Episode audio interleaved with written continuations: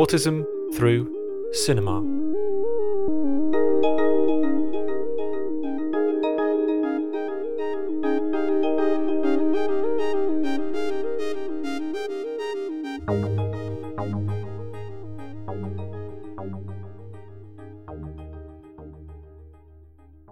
Welcome to the Autism Through Cinema podcast, investigating autistic presence and expression on screen. This podcast is brought to you by the Autism Through Cinema project, based at Queen Mary, University of London, and funded by the Wellcome Trust. For more on the project, please visit our website, autism through cinema.org.uk, and follow us on Twitter at Autism Cinema. If you're a fan of this podcast, please do spread the word. Leave us a review, share our episodes on social media, or just drop us an email to let us know what you like about the show. In today's episode, Lillian, David, and Alex get all animated about anime in the company of Hayao Miyazaki, Studio Ghibli, and a young witch called Kiki. Thank you for listening, and we hope you enjoy the episode. Welcome back, everyone, to the Autism Through Cinema podcast, uh, and and welcome to those people who are here for the first time potentially. My name is David Hartley, and I'm joined again by uh, Alex Widdowson and Lillian Crawford. And we're we've gathered here on a, uh, a Friday morning.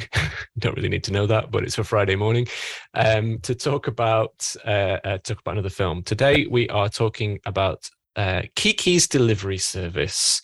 Um, so I've got a little bit of information about Kiki's delivery service here, and I'm going to go through that first, and then we will um, open up to some conversations about this film.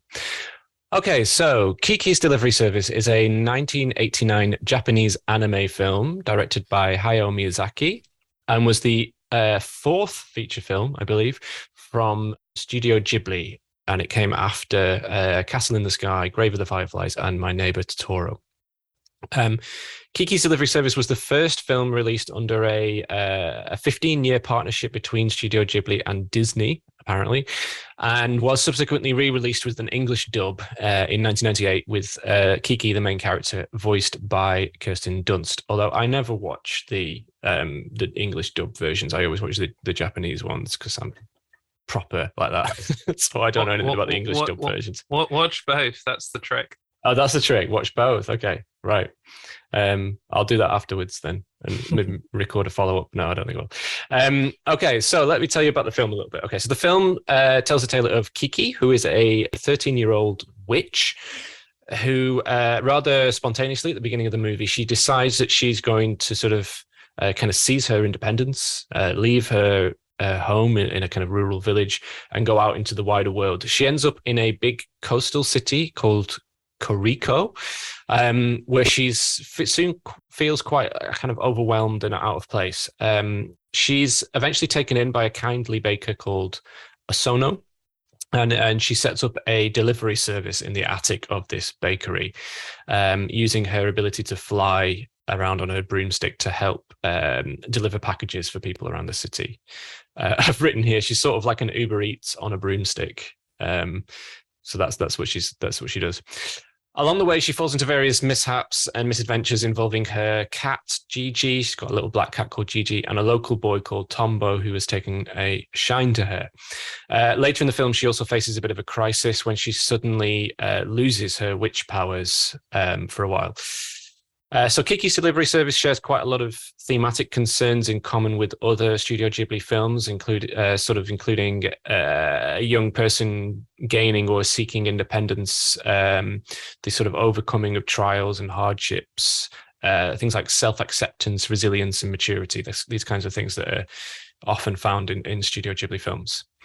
So the reason why I've I suggested this and brought this film along. In fact, actually, it was Lillian who suggested that we we look at Kiki's delivery service in, in particular, but uh, it was my suggestion that we look at um, Studio Ghibli. Um, part of the reason for this was I found I thought it might be a, an interesting way into sort of consider the area of kind of Japanese anime and and, and manga, um, manga being the kind of comic book uh, versions of anime. Um, as I, have come across this a few times in my kind of research and my reading, it seems to be that that uh, quite a lot of autistic people have found themselves quite uh, quite drawn towards anime and towards manga as as cultural phenomena and as kind of genres, I guess. Uh, I did a little bit of reading around the topic, and the, the, the sort of suggestions that, and we might discuss this a bit further in a bit more detail. The Suggestions that anime and manga may be particularly attractive to autistic people, especially younger autistic people, um, for two reasons, really, two big reasons. The first being that the kind of the characters of anime um, are often very kind of obvious about their emotions that they're feeling at any given time. Um, and anime slash manga characters, their faces often contort into quite exaggerated uh, expressions that show quite precise emotional states. And I think that this sometimes can be very useful for autistic people who might struggle to kind of read the nuances of of emotion in in a give any kind of given situation. And so i think some there's something about like manga and, and anime using this technique that, that can be quite has been quite appealing. And secondly the other reason being that um, the worlds of manga and anime are, are pretty massive and sprawling and deep and um, th- there's a lot of them basically. If you sort of dip your toe into that world, you can kind of tumble down a rabbit hole with it all because they're massive and they're sprawling, uh, linked up into a multitude of media from films to comics, TV shows, uh, video games, cosplay, collectible toys, and on and on and on, so and so on. And I think sometimes the extent of extra material like this can be um, a source of kind of great pleasure. I think for autistic people, deep pleasure, but also a way of like engaging with other autistic people, like creating communities and fandoms and so on. Um, and I have known a few autistic people in my life who have professed kind of a, a love for the for the worlds of anime and manga, um, which is so I think there's something quite interesting going on there. And so I sort of thought we'd pick out Studio Ghibli because they Studio Ghibli is the kind of probably the most i mean i don't know if it's the most successful but it's certainly the most sort of like universally known across from outside of japan and in the kind of um, western context. It's been this kind of successful uh, export i suppose uh, import sorry. And um, I, I thought that uh, it would be useful, I think, to to to take a look at uh, a Studio Ghibli film. So I've watched, we've we've all watched Kiki's Delivery Service, um, and I also this morning watched Spirited Away as well. Rewatched it um, for the first time in many years, actually. So um, to get myself refreshed, I will say as a caveat that I'm not like um, a, a, Ghibli super fan or um, massively knowledgeable about the films. I haven't seen them all. Um, but I do enjoy them whenever I see them, and uh, I think they're really interesting films so yeah, that's uh, that's my little uh, introduction there on Kiki's delivery service. But let's let's uh, open this out. I mean, like first of all, did we enjoy watching Kiki's delivery service? I mean, uh, if you don't enjoy watching Kiki's delivery service, I mean, there must be something a bit wrong with you because it's um, such a joyful film. I did officially enjoy it, but I must admit, watching uh, incredibly detailed and luscious animation really stresses me out. Oh, really? Well, because I'm an animator and I mostly work on independent projects and just trying to think about, I mean, how to hmm. implement some of the ideas that they're able to execute in their pipeline just is like very anxiety inducing for me. But um, as an animator, I thought it's also probably worth mentioning. I can't overstate my qualifications for this discussion. I, I very much am not an expert in anime, but um, yeah, in terms of narrative, it was it was sort of peacefully serene. This sort of mm, gentle story that uh, gradually progresses, and then suddenly there's a sort of wow. I mean, I guess there'll have to be some spoilers in this. Uh, yeah. In this discussion, I hope that's just assumed for pretty much all of our podcast episodes. But um, yeah, the uh, the sort of se- uh, the the final sequence is then suddenly an explosion of activity. Mm. But the mm. rest of the film is sort of almost ambient. It's just like very gentle. Yeah, absolutely. I would totally agree with that. It's very um, it's a very pleasant watch, isn't it? But then it, it does build up to that quite um, yeah, quite ex- quite exciting actually final kind of sequence with the big the um the blimp that's crashing into the uh, uh, the tower and the, and the, the, the sort of child that's dangling from it. Suddenly, there's there's suddenly there's high stakes in the film, mm-hmm. like, and there hasn't been well, there sort of hasn't been all the way through. But yeah, Lillian, what's your take on this film? Yeah, Um, well, as you said uh, earlier, um, when you when you suggested doing a Ghibli film, um, this was the one that sort of immediately came to mind for me. Um, I think that I was think I was thinking actually when when rewatching it a couple of times fairly recently since um, since I was a child um, about um, I don't know if you've read Explaining Humans by Camilla Pang, which is sort of a, a look at from a sort of young woman's perspective of sort of how autism can make one feel sort of um, almost like an alien on another planet, um, or, or rather, uh, uh, uh, and sort of looking at how humans behave and human behavior, and sort of coming from another place, um, and and feeling like you're observing and learning sort of their ways and sort of how to how to fit in, how to mask in in in, in that community. And I think that the narrative of sort of it's interesting you mentioned Spirited Away because I think it does it similarly, but Kiki is perhaps more it's less fantastical. It's one of um, yeah. it's one of me it's one of Miyazaki's um, least fantastical films. It is one of his more sort of realistic. I mean, obviously it's about a witch, but the, the most that she sort of does is fly around on a broomstick, which is which is not you know it's not um, it's not not not as witchy as perhaps some of um, Miyazaki's other films are. Um, but she, she's she's sort of coming to this town as as, as you say with with, with uh, sort of the very best of intentions, but sort of there's going to be some some sort of mistakes along the way, and sort of she's she's sort of very mannered and and she's sort of studied manners in a very specific way. She has a very clear idea of how things are done, and then she sort of learns to to change that. And and the whole story really is about her developing her skills of empathy and learning how to sort of look out for others, but in a very sort of specific way like she does she does she just sort of has to make it she has to make it like a gift that she has like it's it's because at the start when she meets this other witch on the way to to, to the town um she says that she's her she has a skill and she's a fortune telling witch and and kiki wonders what her sort of um her skill would be um and I think that she decides that her skill is going to be sort of these acts of kindness, which I mm-hmm. find incredibly endearing and very much sort of how I would sort of behave as a child in terms of like learning how to sort of empathize with people. Um, I've always been someone who sort of would get will give gifts rather than perhaps more meaningful forms of them. I don't even know what that is. Like that, that's like a way of, of sort of expressing kindness to me. It's like, oh, that person is sad. Here, have a book that I like. Um, that is sort of how I will deal with these things. So it's, I think that her her general approach is is really fascinating and moving. And sometimes when things don't work out, and she she gets very confused about why mm. people react in the way that they do. Um, there's there's a scene which I've I've always found incredibly distressing in this film when she makes this pie with this old lady, um, and it's really sweet and the old lady's really lovely and the, and she's she's so worried about getting the pie to the lady's granddaughter on time for her party. And when she arrives and gives her the pie, the girl is really ungrateful for it and sort of mm-hmm. slams the door in her face. And I hate that scene so much.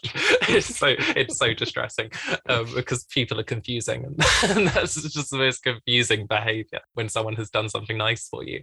Um, but she sort of learns in the way that um, I think a lot of autistic people learn is that is that you can't always predict sort of the behaviors of people once you actually get to that that point in in in a human interaction. Um yeah that's quite a rambling way of sort of explaining why i chose this film because the, i think it's just very much sort of the premise of it that resonates so strongly.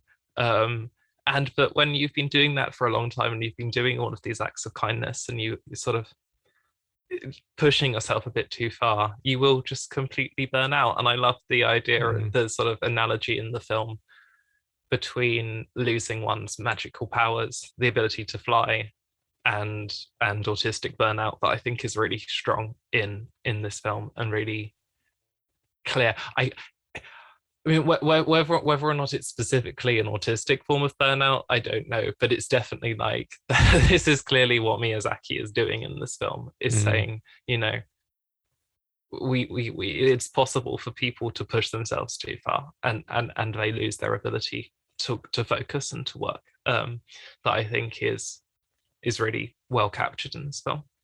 I mean, just on that point about burnout, um, Kiki also loses the opportunity, the ability to communicate uh, with her black cat, uh, Jiji.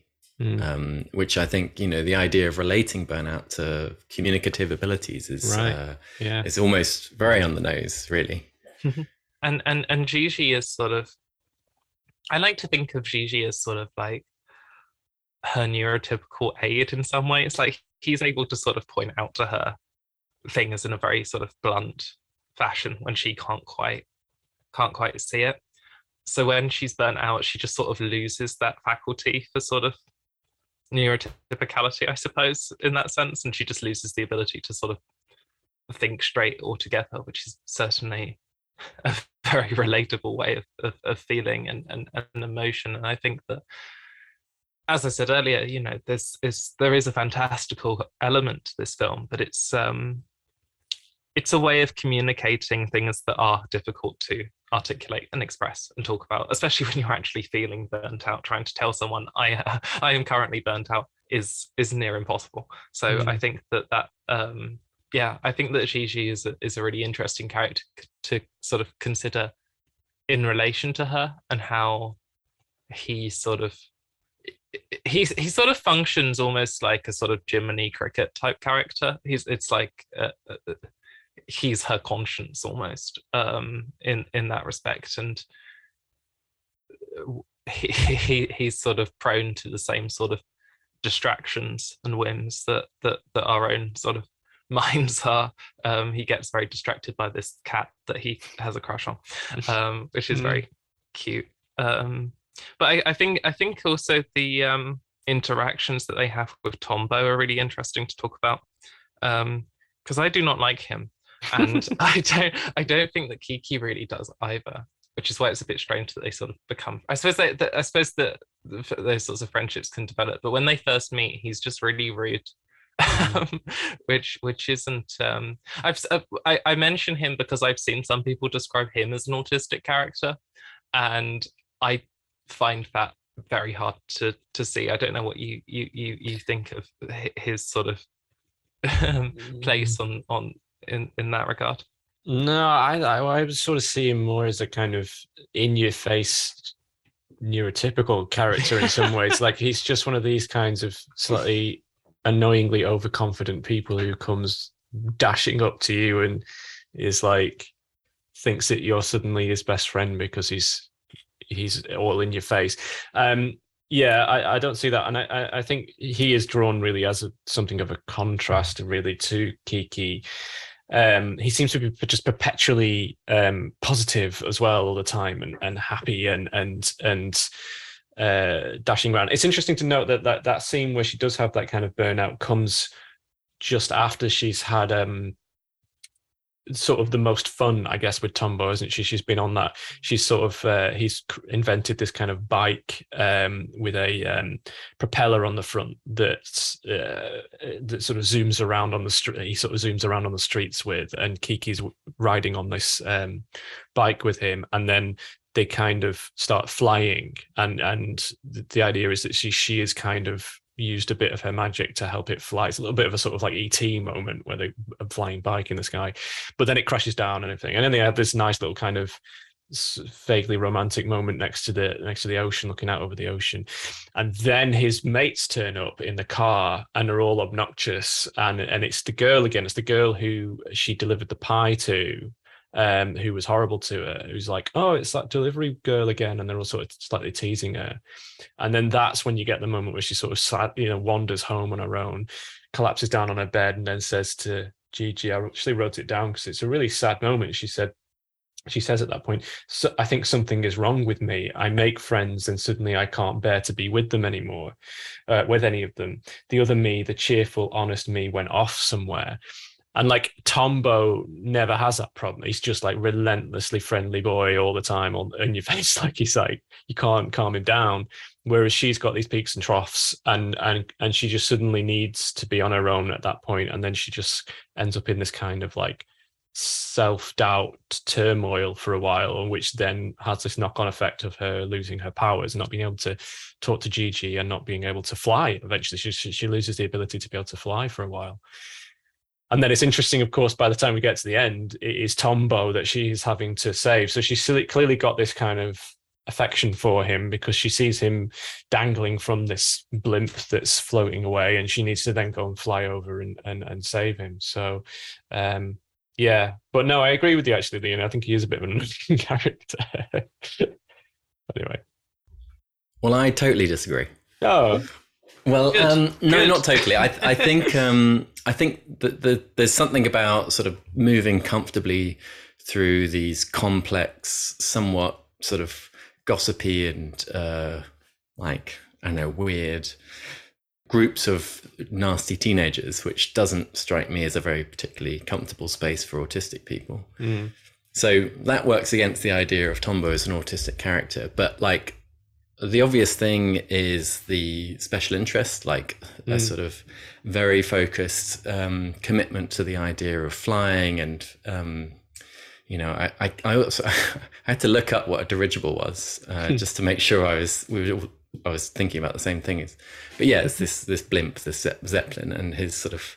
Uh, I mean, I, I um I don't like using the word obsessive. It's maybe an exaggeration, but his like very strong commitment to this interest yeah. of his that struck me as um, certainly an autistic trait. Um, and then you know, you know, what is there something autistic about being um, very persistent and jolly and uh, not necessarily picking up on the fact that he's pushing too hard and and mm. you know um, mm. I hmm. think I certainly know autistic people who are uh, very very jolly and mm. quite happy to talk about what really interests them and go after what they want and wouldn't necessarily pick up on someone politely trying to go in a different direction.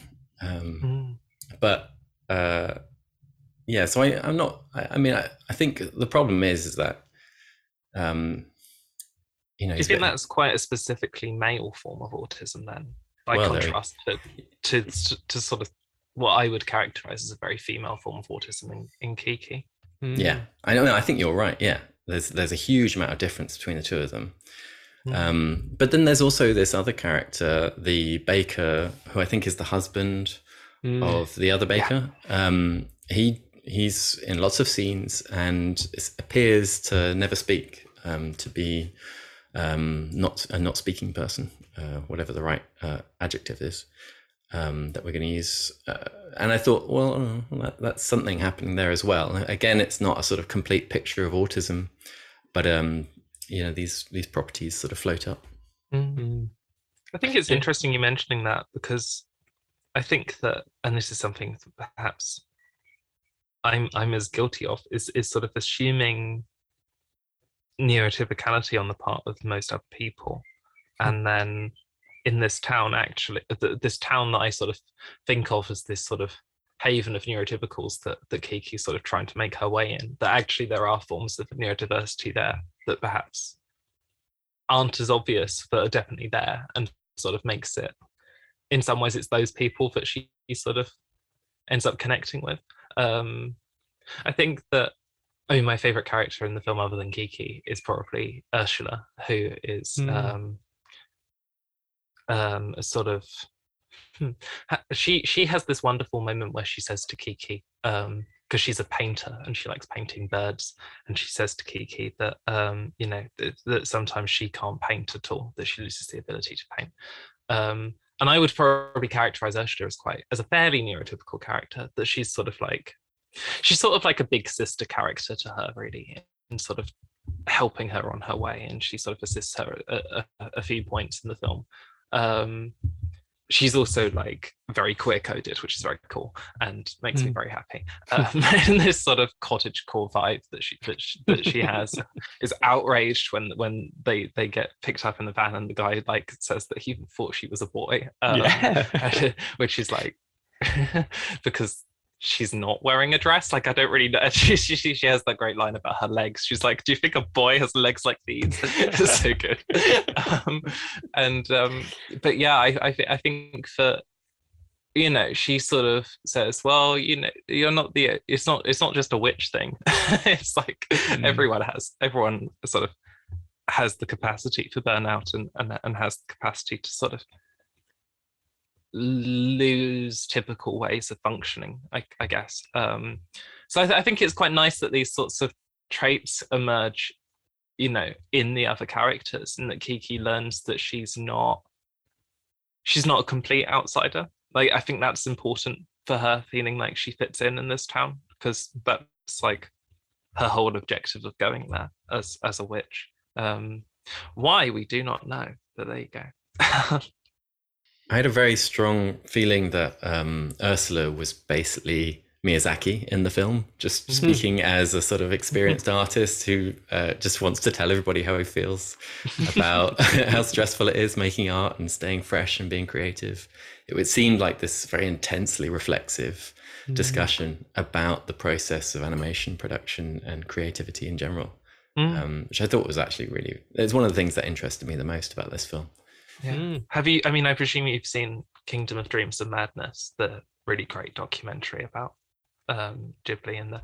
Oh, so um, it's sort of really a great insight into like the workings of Ghibli and, and of Miyazaki himself. And he sort of has this great line that I think has sort of been um, repeated, is often posted sort of on, on the internet of him talking to a cat. And he says, um, "You have it so easy. You have no schedule."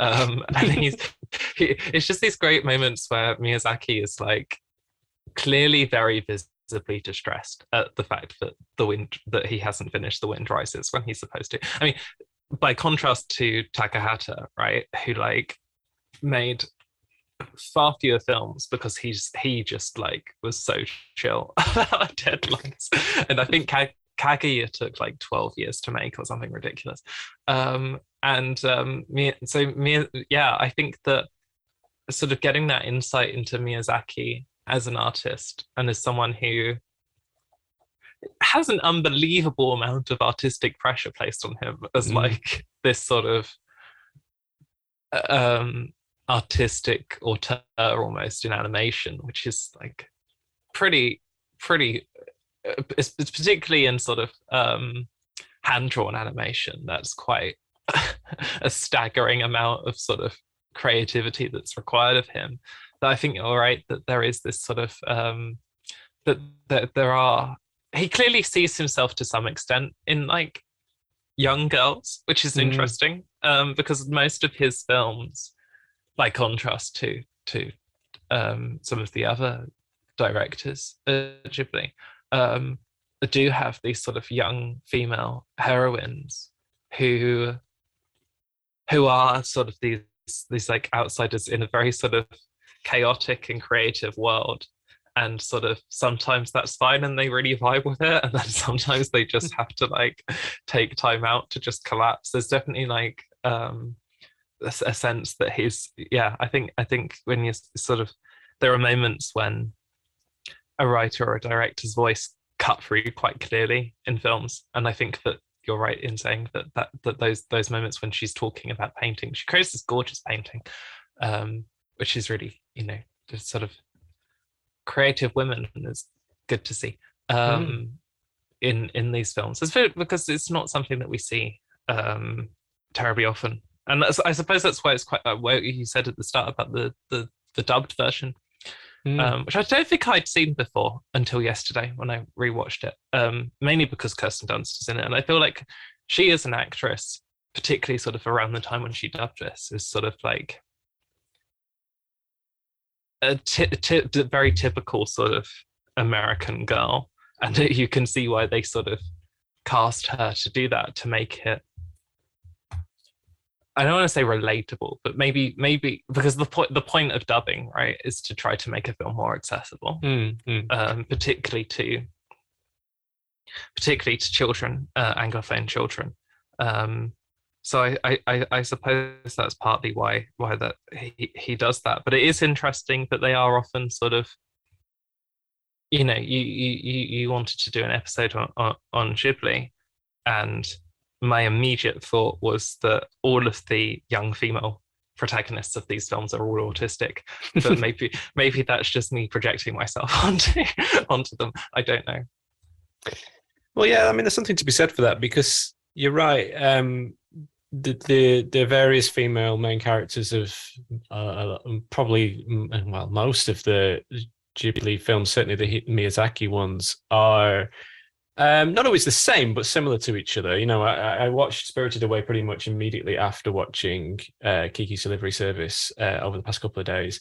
And uh, Chihiro in, in Spirited Away is quite different to Kiki in many ways. Um, a lot sort of more uh, sort of shyer and kind of more nervy and um, more um, sort of worried about things at the, at the beginning and has to go through this quite uh, quite traumatic sort of experience really of going into this wonderland world um, of monsters and, and strange people and strange situations and having to sort of like battle a way through that. For me it was like oh this is kind of like the it was a bit of a kind of alice in wonderland narrative. Yeah. And and yeah and then there's her and then there's um there's people like i thinking of like Arrietty in in mm-hmm. Arrietty and uh it was a while since i see uh, since i've seen it but um uh when Ma- is it called when marnie was when marnie was there or when Marnie was there, when Marnie was there, not here. Oh, she was there. Um, yeah, I believe, like you know, if I, if I remember rightly, the, there's some sort of the one of the characters in there has a kind of bit of an autistic vibe potentially. Mm.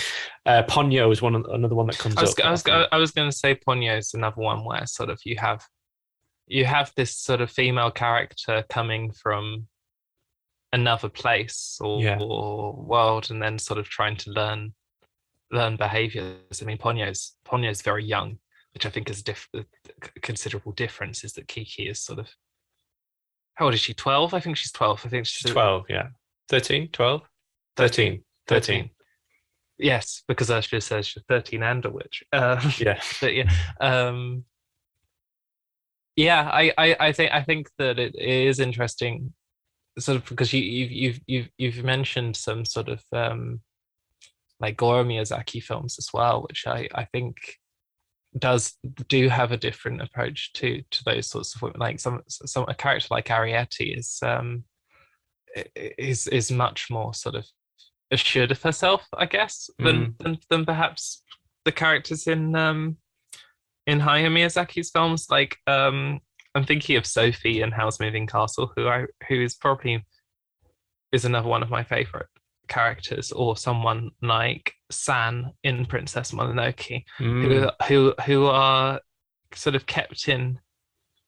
It's this it's this sort of clash, right, between different civilizations and ways of living, and sort of particularly sort of isolated individuals entering the wider world um, mm. and sort of the challenges that they face.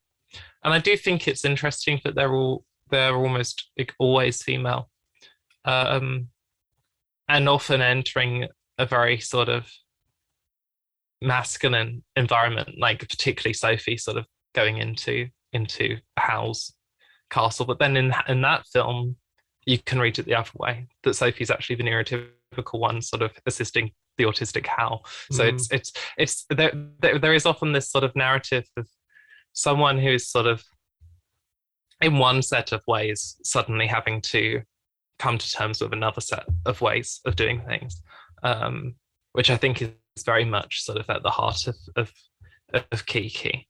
Um, and as you, as you sort of said at the beginning, and I, I think is important to t- to talk about, is the ending of the film, which for me is sort of like I can see why it resolves in the way it does. And you know the, the the story of the of the airship is sort of there right from the beginning. The film opens with a radio broadcast um, about the launch of this this this ship. Um i'd quite happily have seen this film just end without any sort of major event mm-hmm. I, I it feels um it feels almost Disneyfied in a way. Like if you think of some of the other earlier films that you were talking about, things like My Neighbor Totoro, which is this very quiet film that you know there is a sort of there's a level of jeopardy at the end when Mei goes missing and they have to they have to find her. But I th- I, I think I think May rather um, that um, that, that, that, that maybe this film didn't necessarily need something quite so catastrophic. Um, it's a very quiet town. It seems quite strange that something so so big is is is happening.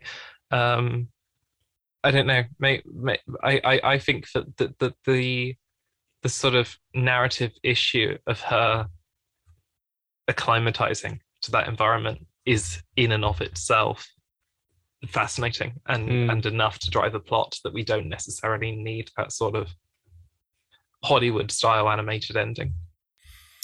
I've got to admit, I'm a bit of a philistine. I mean, both in terms of very much enjoying this sort of bombastic uh, climax and sort of you know the the boyish glee, which um, things are destroyed and exploding and everybody's lives in jeopardy. uh, you know, my my neurons were uh, tingling as that happened.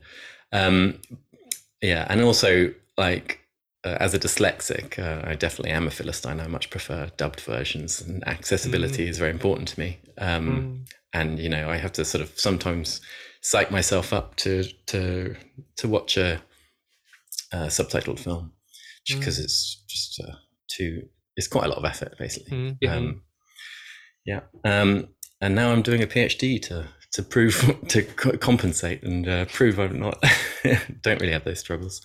But yeah, I mean, so these uh, I, I I sort of I quite like a film that is able to have a big range and um, be quiet and be subtle and, and have this sort of um, gradual, intimate story, but then be able to change gears in a way that feels um, plausible, tangible. Like you can separate the film almost entirely between those two modes, but it mm. also links very well. And I think um, I think it's a skill of Miyazaki that he was able to change registers so rapidly in a way that was quite uh, convincing. I was just a bit more confused by the very very sudden ending. Mm. After, you know we like there's a little bit of storytelling that takes place through the credits where we have these stills of or these like vignettes of um, mm. what everybody does afterwards or how things turn out. But it was yeah it was incredibly fast.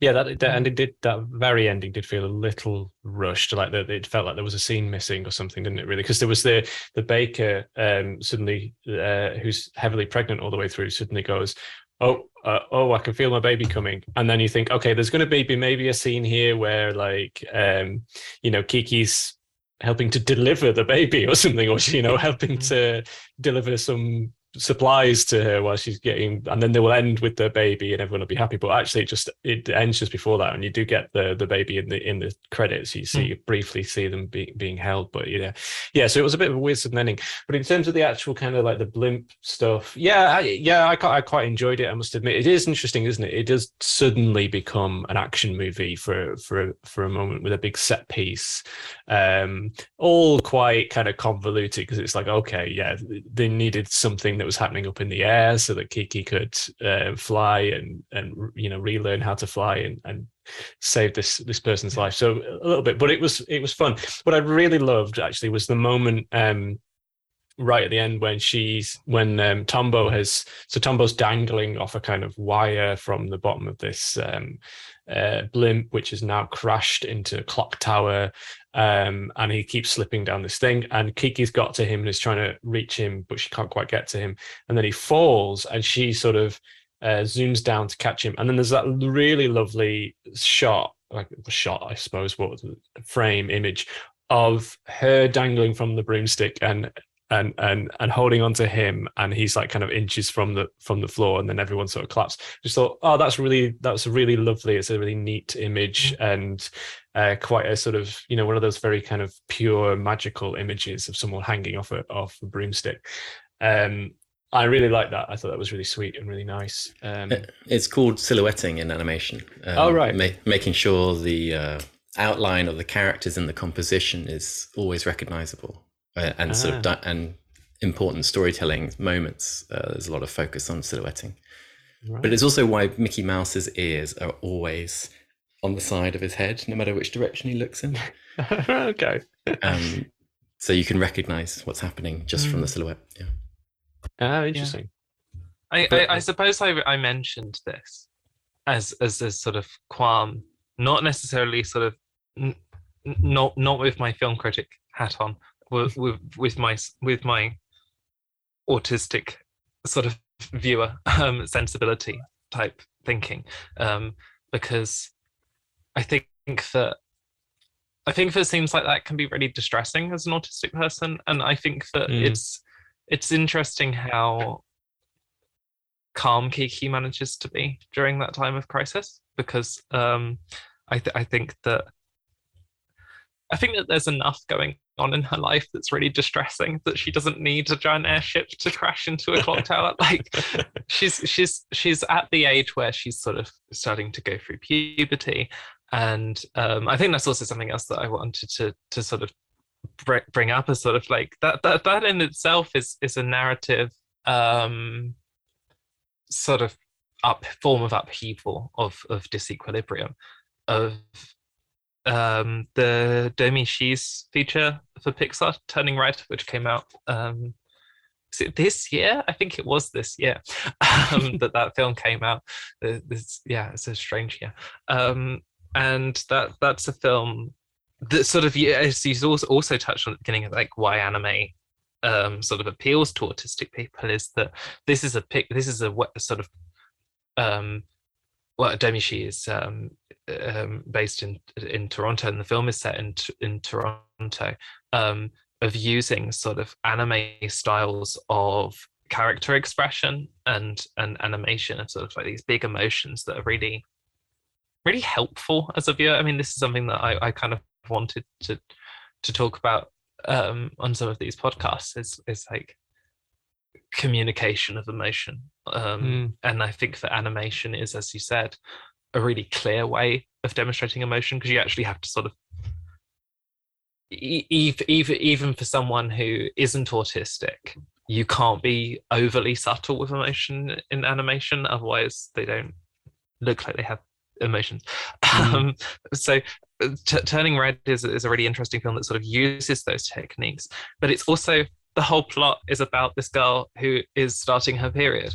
And it's right. a film that sort of ends with, again, like the period sort of manifesting themselves as giant pandas who and the mum is a giant panda and she destroys a, a, a concert stadium and so on like i love the story of that film i love the narrative but I felt like it didn't need that ending. And it's the same in Kiki. And I always feel like Domee Shi is probably definitely inspired by films like Kiki's Delivery Service because you have this fairly subtle form of metaphor for sort of um, the upheaval in girls' lives when they're when they're teenagers. And and and and in Kiki's Delivery Service, she's a witch and she suddenly can't fly around and her cat doesn't talk to her in Turning Red.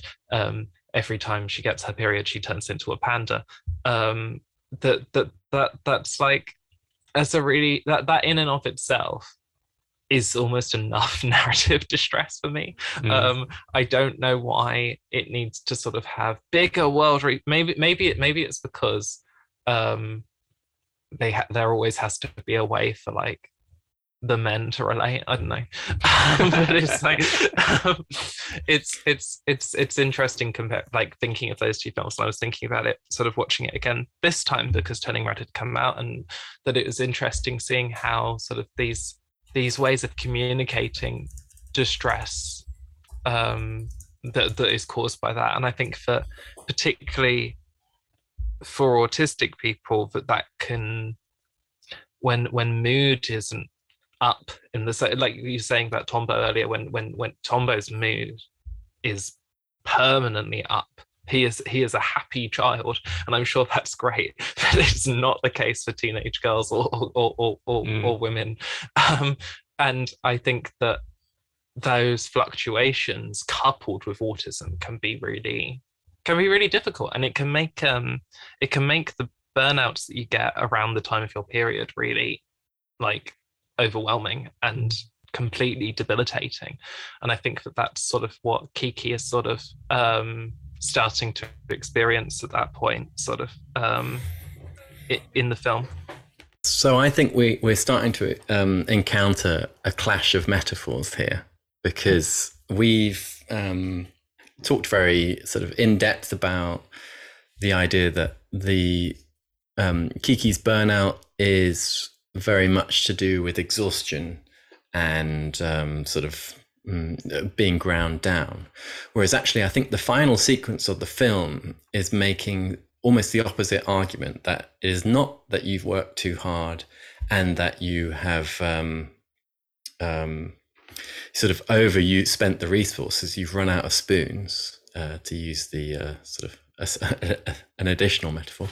Um, I think it's very much a sort of um, I'm not sure what the right sort of uh, theoretical framework for it would be to describe it, but it's it's sort of like a self belief narrative. So it's it's something more comparable with, um, you know, you just need to get over it. You know, just need to pluck up your stuff, stop self obsessing, and just get on with the job. Sort of attitude and the cat- catastrophic activity of the um, uh, dirigible crashing into the buildings and, and people she knows having their lives threatening is a sort of mechanism that um, uh, prompts her to give up uh, contemplating uh, and it being introverted and solipsistic.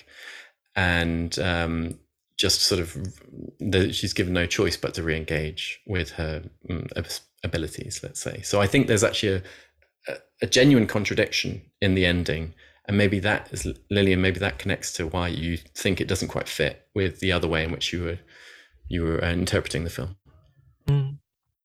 Yeah, that kind of yeah, that's interesting. That kind of makes sense because it is like, yeah, it is almost that the the other message of the film, especially give the one that's given over by Ursula part part way through, is is is to, is to sort of recognize that everybody needs to take a breath and take take a moment and and and calm down for a while and that's t- that's kind of normal and that's helpful for um your craft or whatever it is that you do um whether you're a witch or an artist or whatever it is. I mean, I found it a useful piece of information because I'm constantly trying to do stuff all the time and um, often have to tell myself to to stop and like just do nothing for a while, and the, and and that's absolutely fine. And yeah, um, but then this kind of cataclysmic ending uh, seems to suggest that, yeah, almost that you do just have to kind of.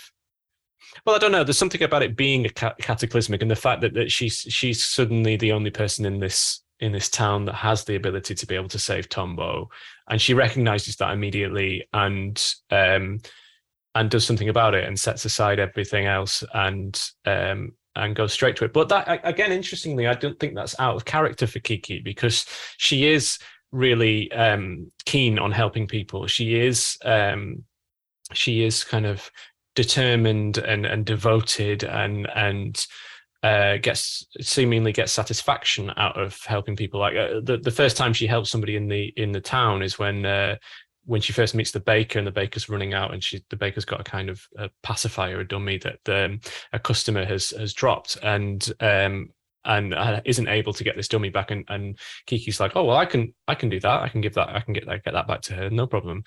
So she's one of she you know it is within her character to to not second guess or to not to not sort of uh, moments when she's needed and she can see how useful she can be and she knows exactly what she needs to do she's like oh yeah i'm straight there. There's no doubt about it. She's she's like i, I can do this.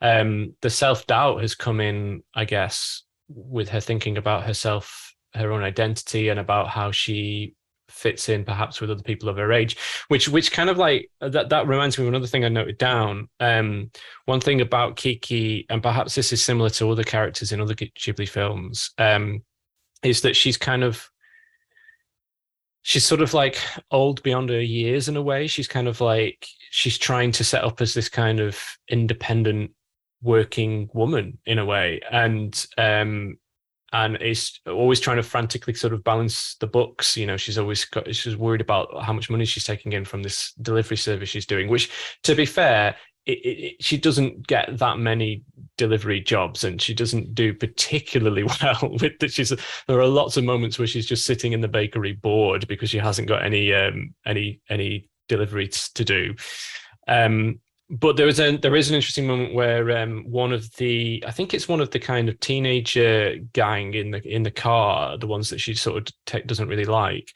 One of them says, I can't quite remember what it is they say, but they say almost kind of they're almost kind of impressed because she's like, oh, she's actually uh, she's you know she's an independent woman and she's working uh, for herself and she's working really. Uh, she's that's kind of an impressive thing to do. So there's this interesting idea of her being sort of a little bit kind of old beyond her years in a way, and how that then also means that she's sort of perhaps part of her worry is that she's kind of missing out on how uh, being a normal teenager or being a kind of child for a bit longer. Um, and instead has taken on this burden of being a witch and being a a worker and and hmm. and uh, and hasn't actually given herself time to be a child. And in some ways tombo and his gang of friends are, are still kind of teenagey children and are still sort of carefree and not really got any kind of um, responsibilities necessarily. They can just dick around and do what they want. Um, whereas kiki's setting herself up as somebody who's self-sufficient and and um, and that perhaps results in her being lonely and being a bit kind of down and feeling the weight of the world on her shoulders a little bit. Um, I don't know if I can really relate that to autism, except to say that um, often one of the things that is said about autistic children is that they are uh, some of them can be kind of um, can can can be sort of feel more comfortable in the company of adults than they do in the company of children. Sometimes I've read that quite a lot, or witnessed that where autistic young people are uh, learn sort of behaviors to kind of ingratiate themselves with the adult world before they do with the the world of the people who are the same age as them. Um, uh, so yeah, that, that struck me as kind of an interesting paradigm in, in Kiki's character, really. I was thinking of something similar, or not exactly the same point you were making, but like there's something definitely about um, pressure, social pressure mm. in this new city. She's used to a, pretty much living in the countryside, mostly interacting with her parents. And then in the city, she starts seeing all the sort of items of luxury and um, uh, socially sort of signaling stuff like fashion and um, mm. luxurious uh, clothes. And it seems like there's a lot of wealth in this town that she's not used to and not able to compete with. Um, and she becomes very self-conscious about her fashion and her clothes. She's only got this one um, dark dress, basically, um, and that sort of becomes a goal throughout the film. And uh, like you know, trying to at least at the start, the mission is to see if she can fit in better. Can she uh, ingratiate herself in this world a little bit better. But then at every instance, um, with the exception of her interactions with Tombo, um, it seems like a less and less appealing um, uh, pro- prospect, sort of becoming one of these girls, um, the sort of city girls.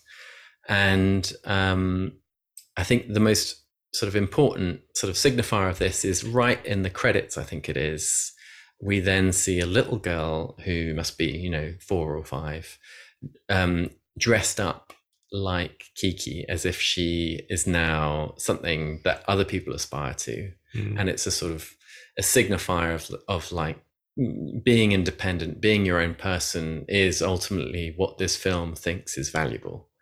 And that, I guess that really aligns very well with um, neuroqueering and um, sort of other aspects of the sort of neurodiversity paradigm of um, celebrating difference, um, suggesting that uh, society is more healthy when everybody who is different gets to um, contribute in their own way and not try and fit to a norm.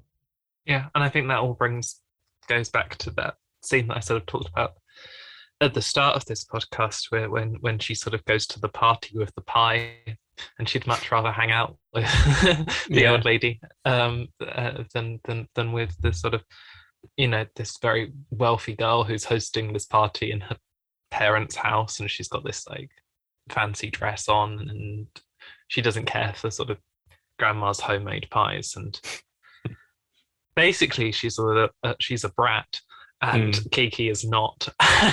so I know which one I'd much rather be. um, but I think that that you know she she's not she's not invited indoors or anything. She's not like welcomed by many of the young people in the film. And you know, you were saying about Tombo, and he is sort of the only person her own age really who she sort of interacts with.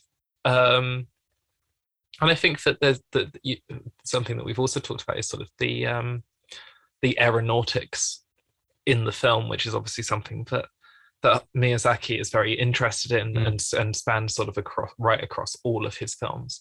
Um, you know, there's there's sort of there's something of sort of Nausicaa Valley of the Wind in the in the the, the final sequence and that sort of dramatic um air, aero battle type thing and and right through to something like The Wind Rises, which is very much a sort of passion project for him and making planes and things like Porco Rosso. Mm. Um, and I think that maybe may, may, may, maybe you're right in detecting a certain sort of um, neurodivergent interest or almost obsession in sort of that that form of sort of creation and an obsession that, that that Tombo has. But he seems it seems easier for him to sort of interact with other boys his own age than Kiki does with other girls her own age, which I think is is definitely something that sort of I can relate to and and sort of un, uh, understand as something where there is this sort of the the almost cliquey behavior of sort of those wealthy sort of um neurotypical girls is going to keep her sort of out as an outsider so it's not just sort of on an autistic level as you say it's also sort of um there's almost there, there is a certain class dynamic to it as well which is why she ultimately is able to interact with Ursula because she's she's someone of sort of the same social standing that, that she is. But again, it's an older an older person. She seems to get along much better with with people who are older than her. Um, because they she, she's sort of she's much more mature perhaps than than her age suggests. That's why, that's why I sort of had to stop myself earlier when we were talking about how old she is because she seems she seems like mm. a much older protagonist to me. She seems, um, even though she's not worldly yet, really, and that's part of the plot, she is. Um, she has a very mature way of approaching things, and an almost sort of, almost scientific way of approaching tasks, um, including um, empathy as task. I suppose the the mm-hmm. labor the labor involved in empathy is really interesting in in, in this film. Sort of that empathy is something that I think a lot of neurotypical people assume is sort of an innate faculty, um, which can often result in neurodiverse people um, and autistic people be, being almost more empathetic because they've had to sort of put more work into it to to, to sort of develop that that faculty. Mm. I mean, absolutely. I I I was so uh, the parallel for me is organization when I was a kid as a dyslexic. Mm. I was just sort of all over the place, like losing everything constantly. And now I'm uh, a little bit more organized than my friends um, and the reliable one. But and I can I can see how when you have to manually go through those processes, um, you then end up learning how to.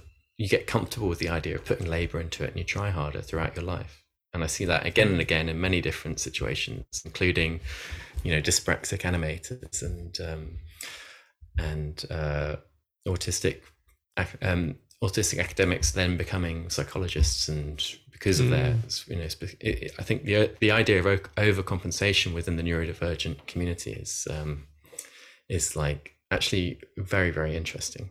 Um, one thing I wanted to raise that I thought was just a, a, a, a maybe just a, challenge really to the premise of this um, discussion is uh, do we need to be cautious about narratives that emphasize autistic exceptionalism and mm. uh, much in the w- same way that the sort of savant trope uh, that we are all familiar with, particularly in Rain Man, um, sort of implies, I think as Stuart Murray said, that um, it's a sort of compensatory uh, ability that justifies their um, role in the world because they can sort of make up for their difference mm. or their lack of independence through some sort of special ability. And here we have a witch, someone who can fly mm. in a hmm. city where no one else can.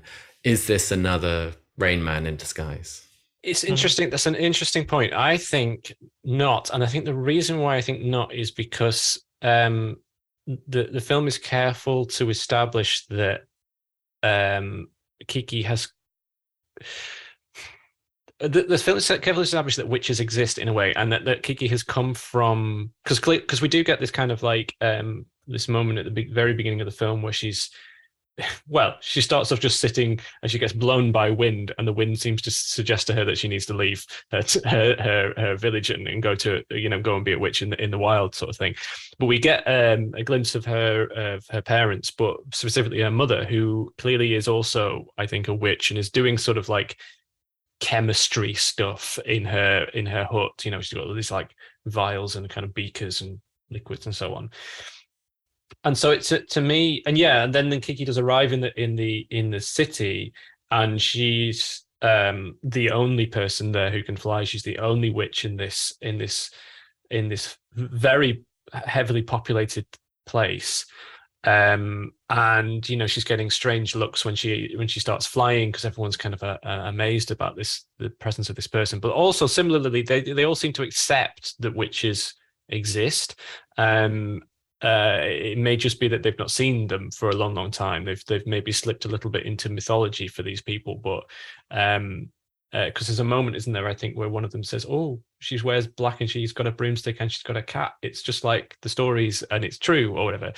Um, and so for me, it's like it's more of about like it's more like the to me it was a suggestion that that, that sort of urbanization and creating a city sort of moves you away from the kinds of uh, traditional forms of magic that you find within kind of more rural locations. And for me, it was a kind of like the the magic is persisting within rural realms and and has now found its way back into the city and is kind of wowing people. So it's had that kind of energy to me.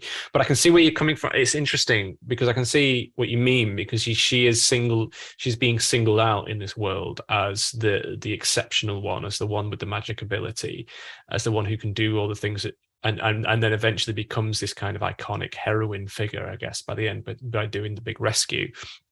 Um but I, I, I sort of feel like the the the kind of book ending, and there is a there is a very small bit at the end of the credits where the the parents receive a letter from her, and so we, we see the parents very briefly again, and actually quite nicely i noted this down because quite nicely in that letter uh, kiki says that uh, she says something like she says there are still times when i get sad but i'm okay i'm happy now i'm, I'm settled. And i thought that's quite a nice little addition.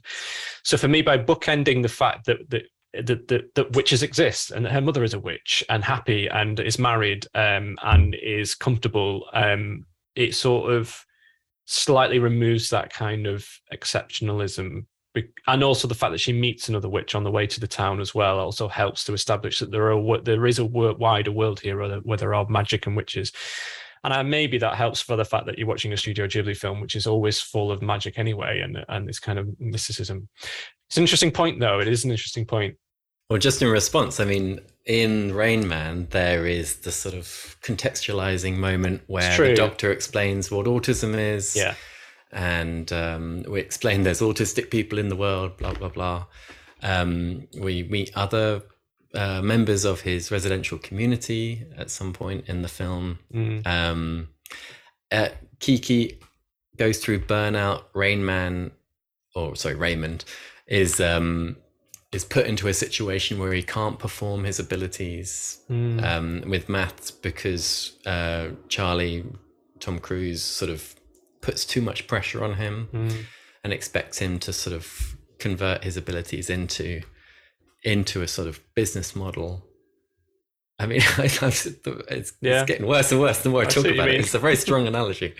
Um, um, yeah, but I think I think maybe mm. the point is is that you know we're the ones putting the effort into trying to read autistic yeah, presence. that's true. It's not there it's not been built in deliberately has it i guess? Yeah. Yeah, yeah i was going to say i don't um i mean i haven't seen rain, rain man for many reasons. Um i think that for me it's much more that that the, the the difference is is that rain man is a film that is explicitly supposed to be about autism Whereas what we, when we choose films like this, or when I choose films like this, it's because they resonate with me as a in, as an autistic person in a way of sort of specific um, um, sort of autistic sensibility and and the way that the film is constructed. So I, I think that if if there isn't an element of exceptionism, then it's a very real one that I think that sometimes as someone who is neurodivergent, you do feel in the world. Um,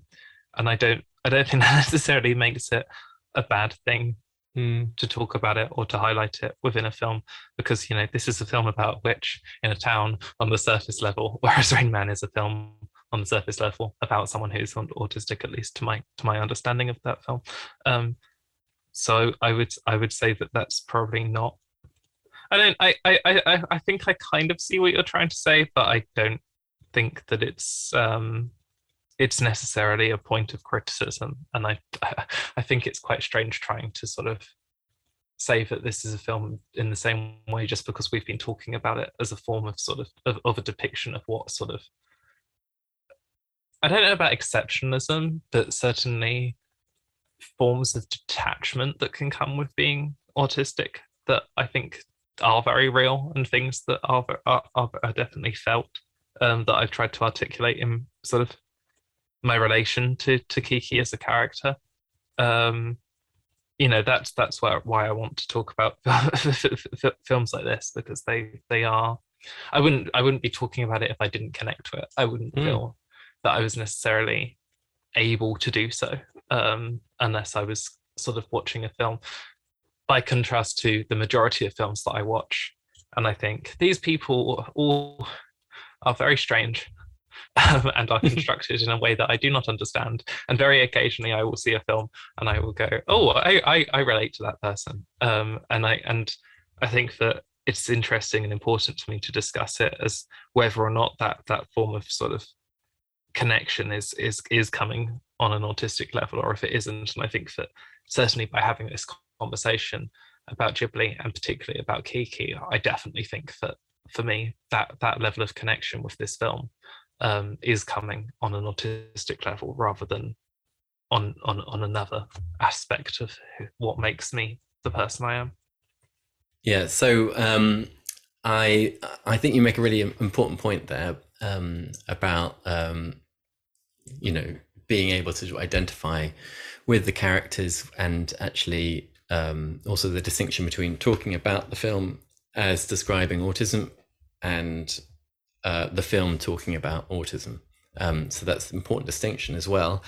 But I think uh, you know Stuart Murray's point in his book representing autism was that the concern is if if you know he was talking explicitly about savantism mm. and the overrepresentation of savants in media representations of autism, leading him to the conclusion that um, if if all autistic representations are, are, are related to being a savant, which is only a tiny proportion of the of the population of autistic people, um, then there's a, a, sort of an unfair pressure on everybody else who doesn't have savant abilities and and there's this sort of mechanism mm. of compensating um, sort of compensating for your difference making up to the neurotypicals um, you know I'm, I, maybe you can accept me because i have other ways to contribute to society in a way that mm.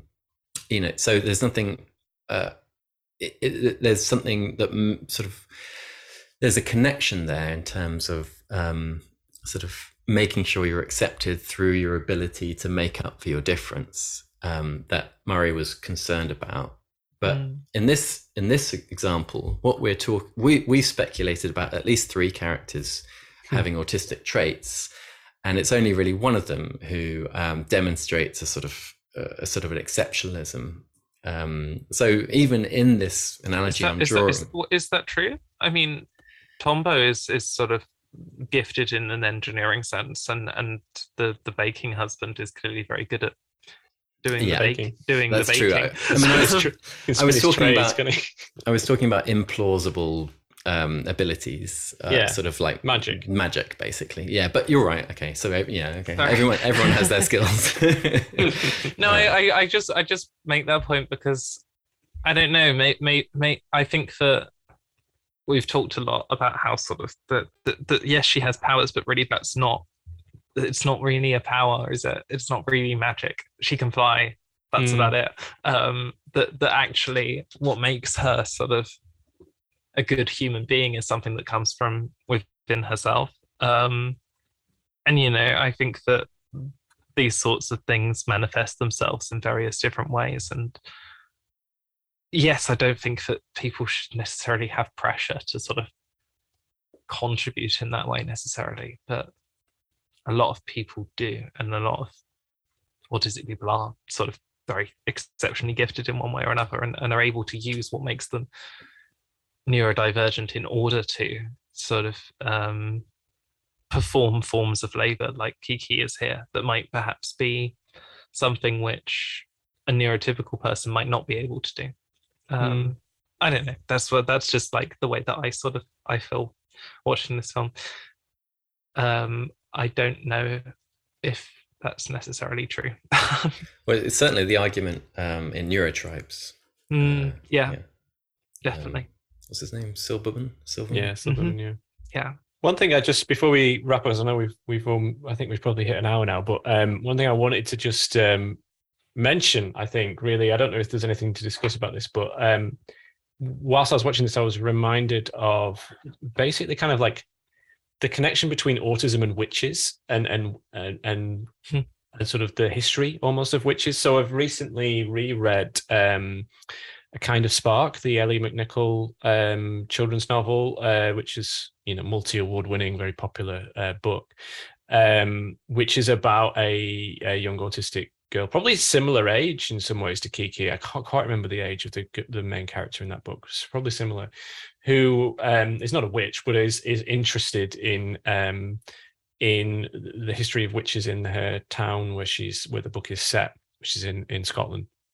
And um and yeah, I, I don't know. I find this find this really an interesting connection to think about like historical witches as po- potentially being kind of you know um, misunderstood uh, autistic women who were unusual uh, and didn't quite fit into society quite quite in the way that was expected and therefore was sort of accused of being witches and and, and then persecuted um and this film just made me think about that i mean this film never does that because really kiki's never really persecuted. I mean, she's teased a bit by the kids, uh, but the, she's accepted generally and uh, as somebody who's helpful and, and good and nice and useful.